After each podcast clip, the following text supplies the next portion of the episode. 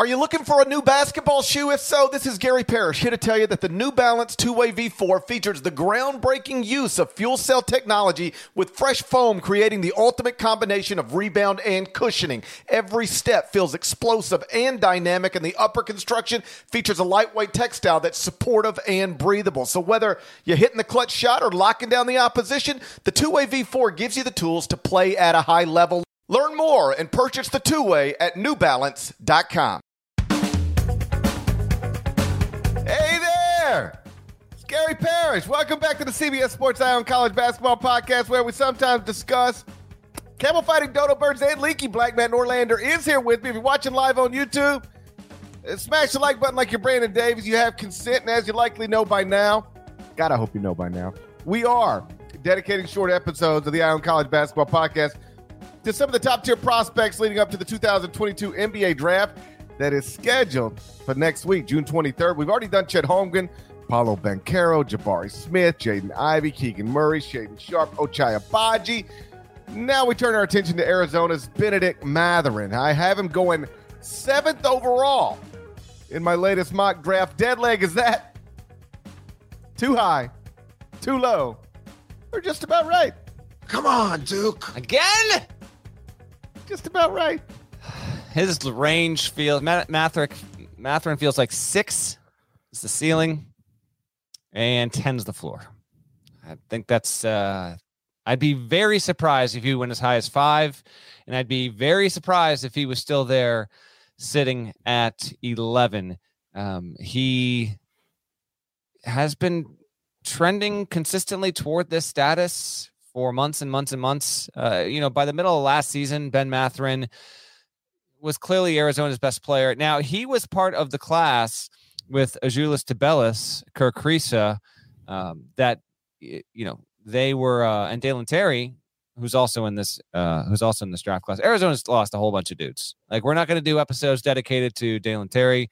He could be a first round pick. Christian Koloko could go anywhere from 25 to 40 he's going to get drafted as well. And Mathurin's the uh, the prize of this of this class here. But he he ascended. I mean, uh, Julius Tubelis, who's a big and uh, is is a much different kind of player.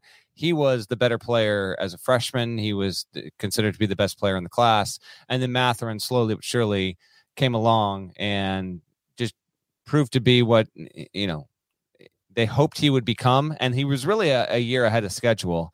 He uh, He's from Montreal, Canada. Montreal, one of the best cities in North America. And as a sophomore, shot 37% from three, 52% from two, is a tremendous athlete. It will be a very good two way player, you would have to think.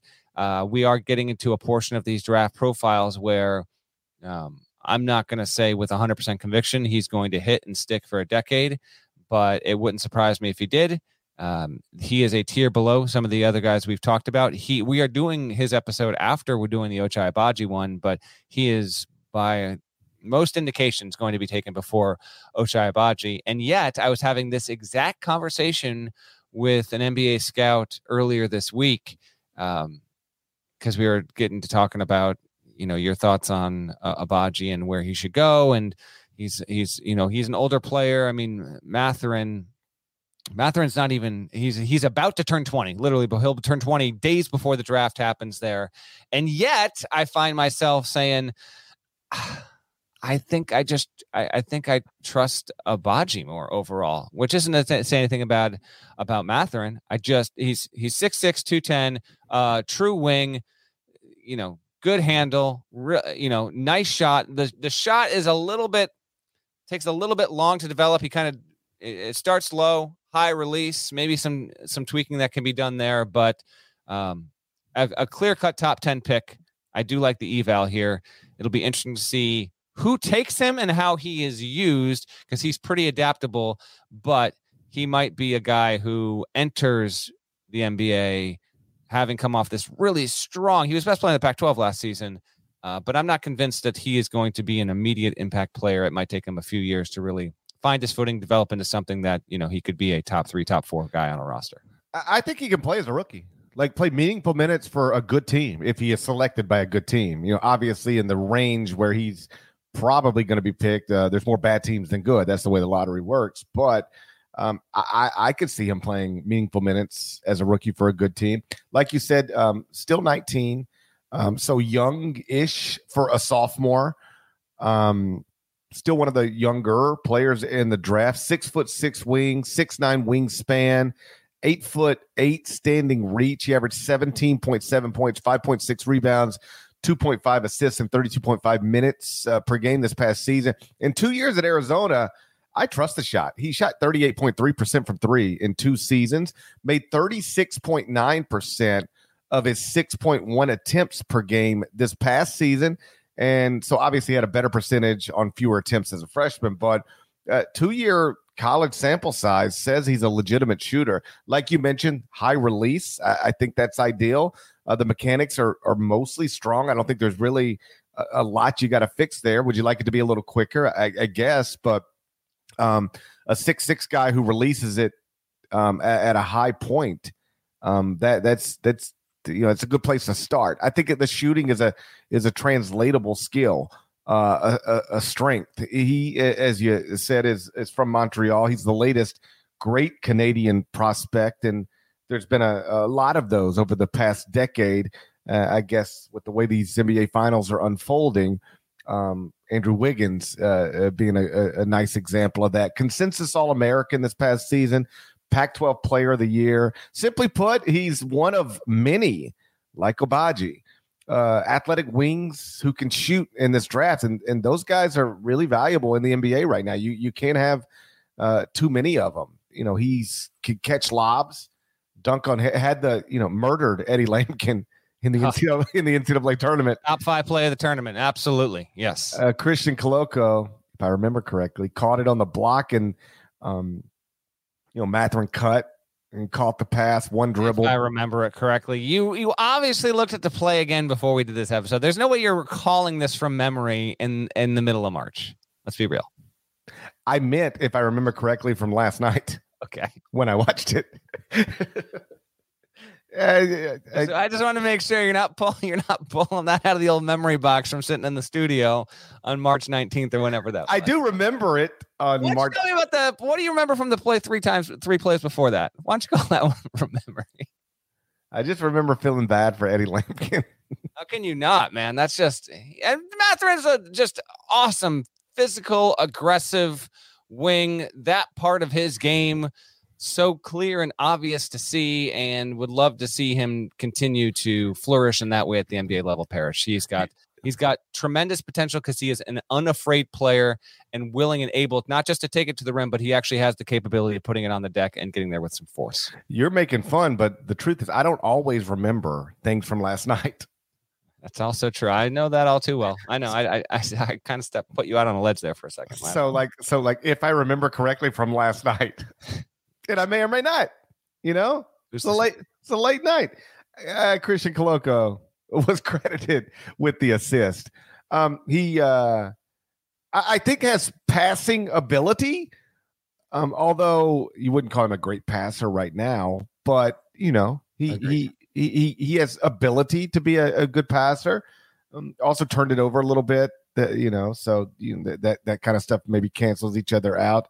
Uh, the weaknesses you mentioned uh, projects as a as a two way wing, and I think he can be a two way wing, but he wasn't a two way wing at Arizona. Uh, like, and and we've talked about this with other prospects, and I think you and I are in agreement here.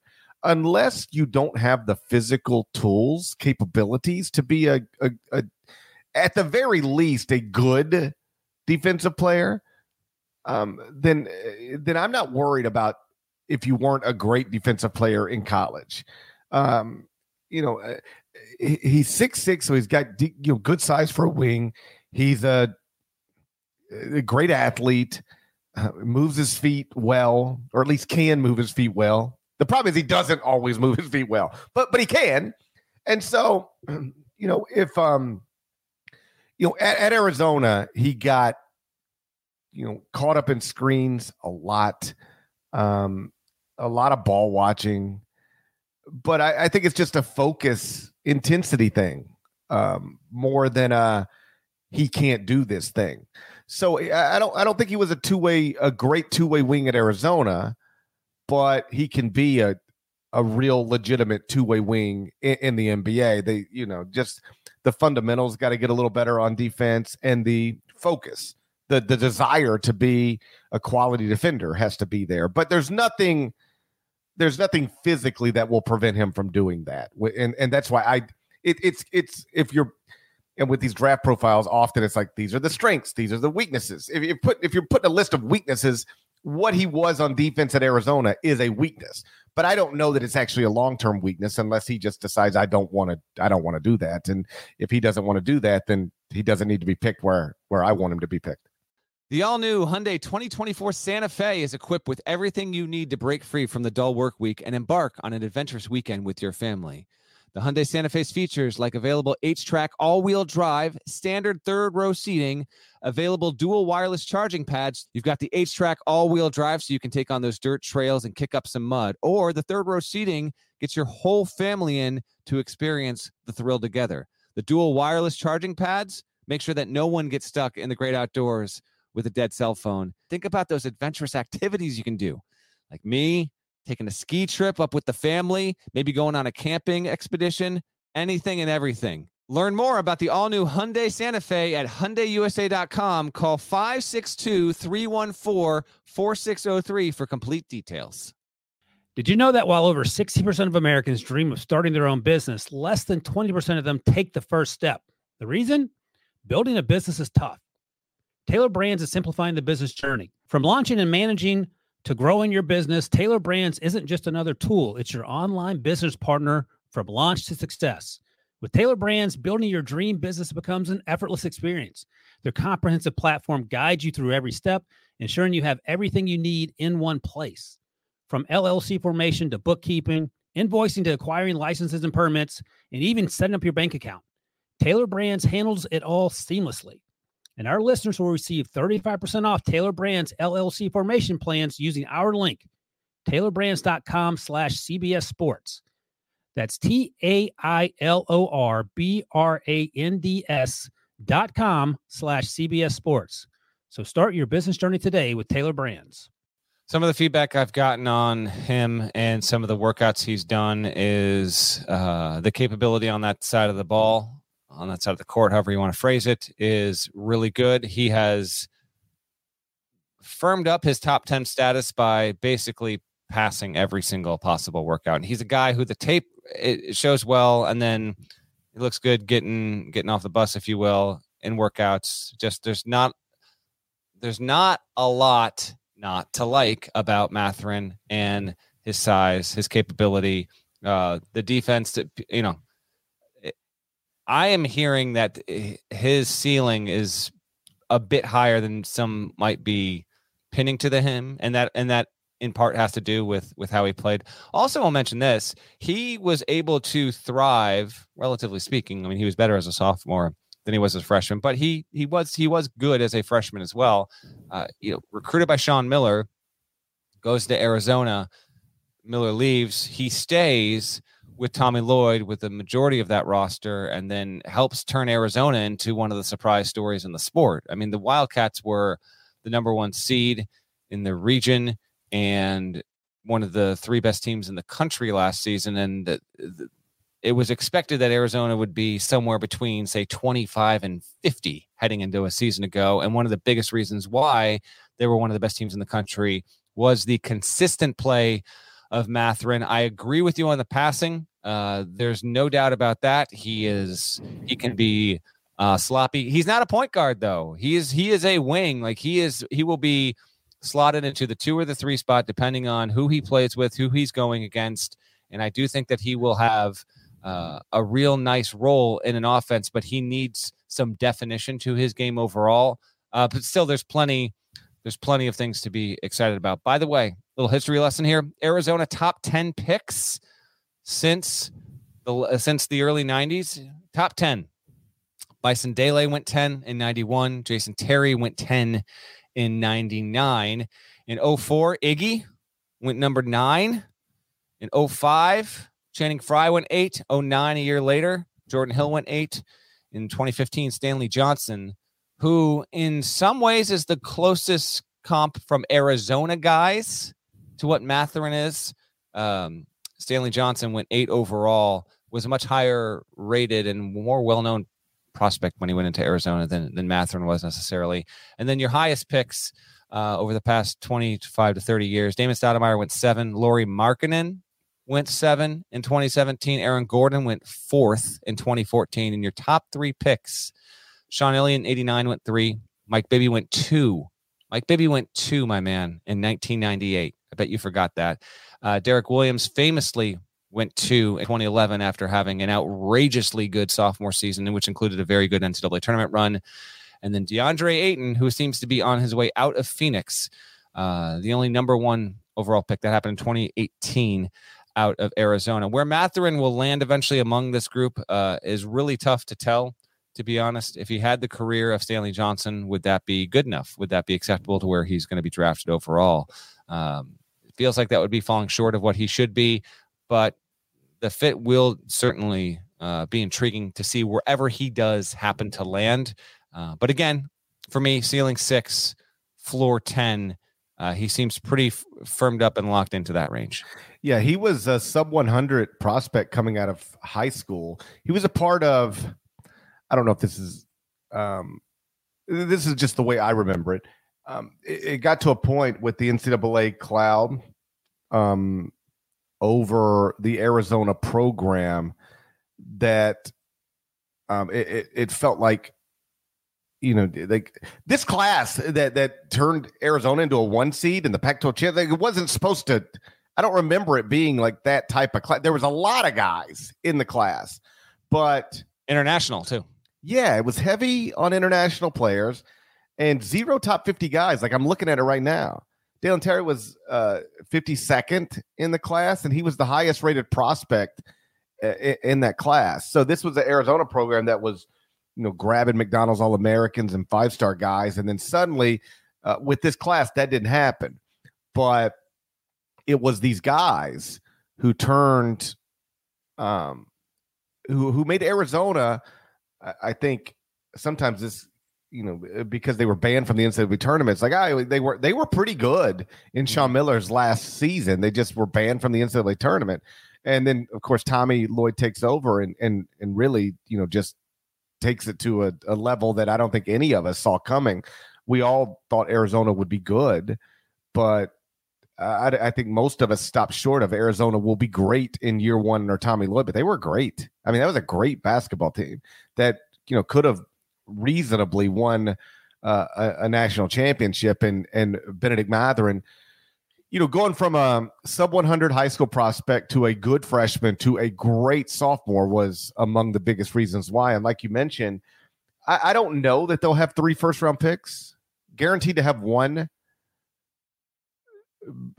but could possibly have three first round picks. That's not too big of a stretch, um, which I guess just underlines the idea that uh, that Arizona roster um, that was assembled for the most part under Sean Miller um, was more talented than it projected to be when those guys were enrolling at Arizona.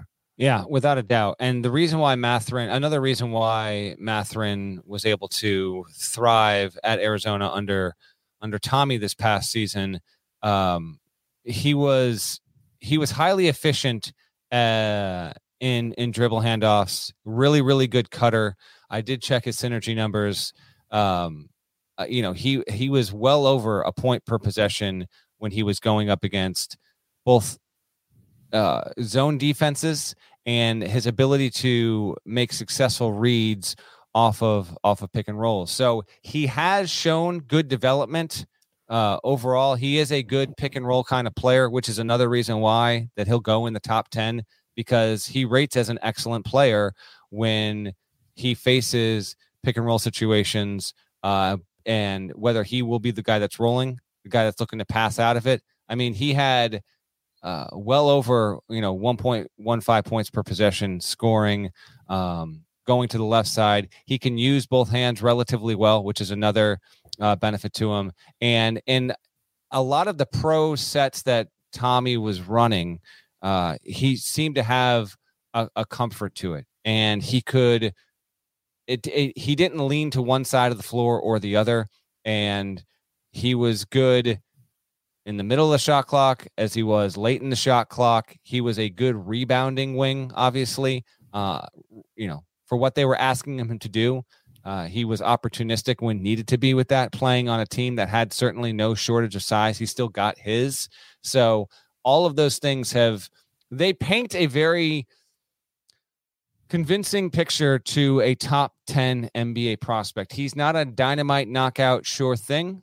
Uh, I'm not convinced that he will get to the league and be able to reliably average 15 points a game. He might. I'm just not convinced that'll be the case. Again, it's going to it's going to come down to what team wants to take him and what role he'll be asked to do in that uh, once he is drafted there.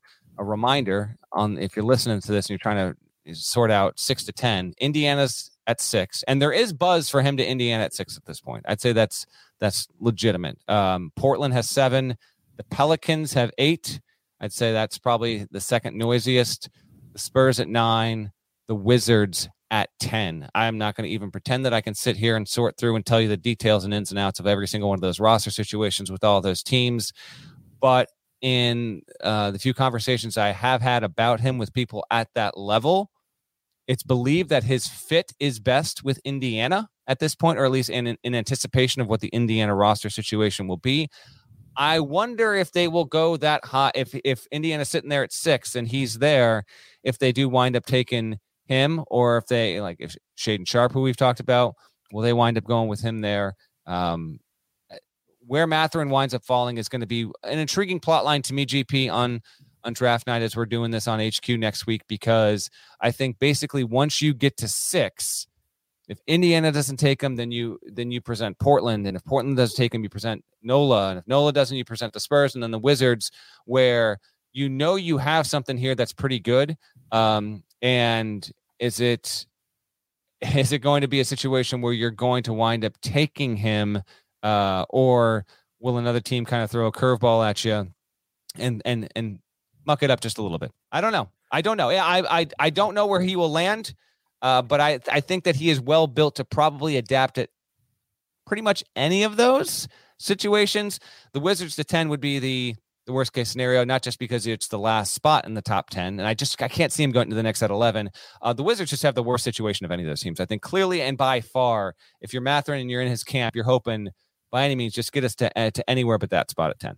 Yeah, I, I think by the time, let's just focus on New Orleans for a minute, uh, because I, th- I think that's an interesting uh, franchise, you know, in this moment.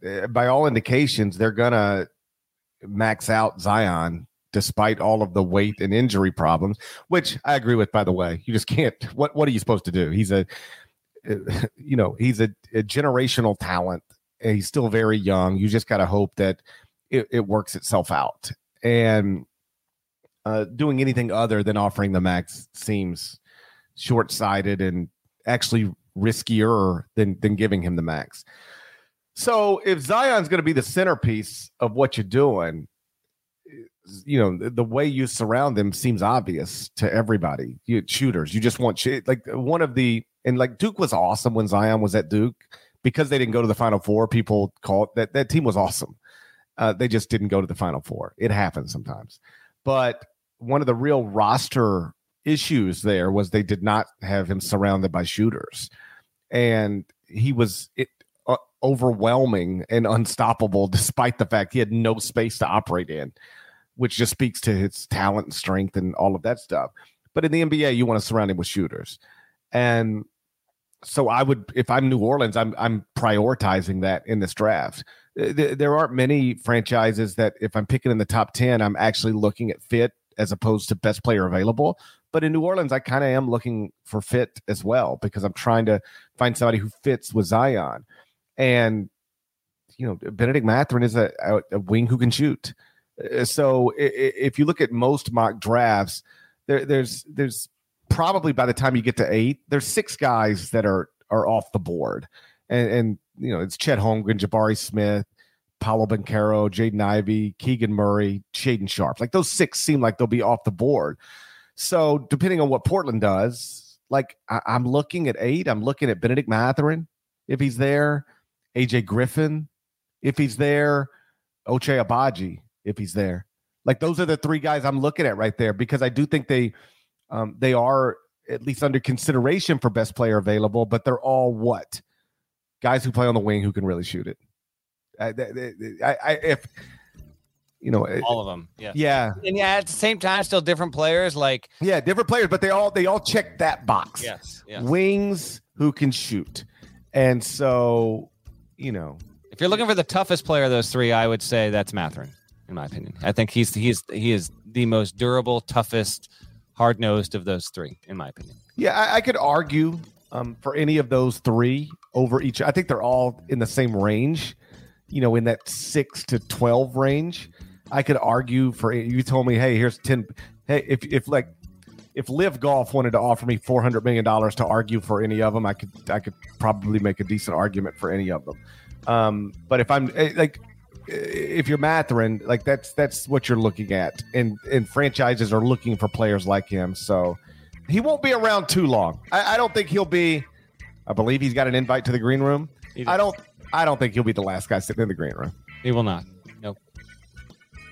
Shouts to Devin Downey. Shouts to Chester, South Carolina. Shouts to Hawk Larnell. Thank you guys once again.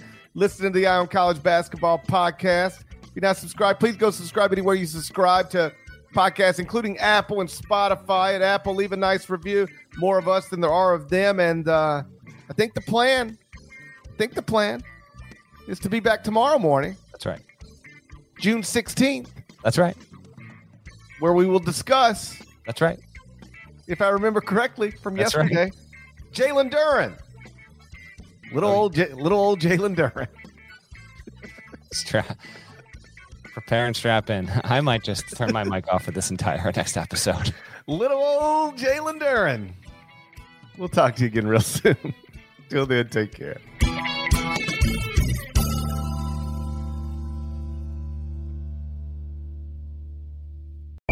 On May 23rd, I want to go back to normal. What's normal? the Paramount Plus original series Evil returns. We've already hunted werewolves, demons. And now what? A baby antichrist? Okie dokie. Prepare yourself You will not beat us. for the end. I have visions of hell. Make it stop. Make it shut up. You're not gonna survive this. Evil, the final season, streaming May 23rd, only on Paramount Plus.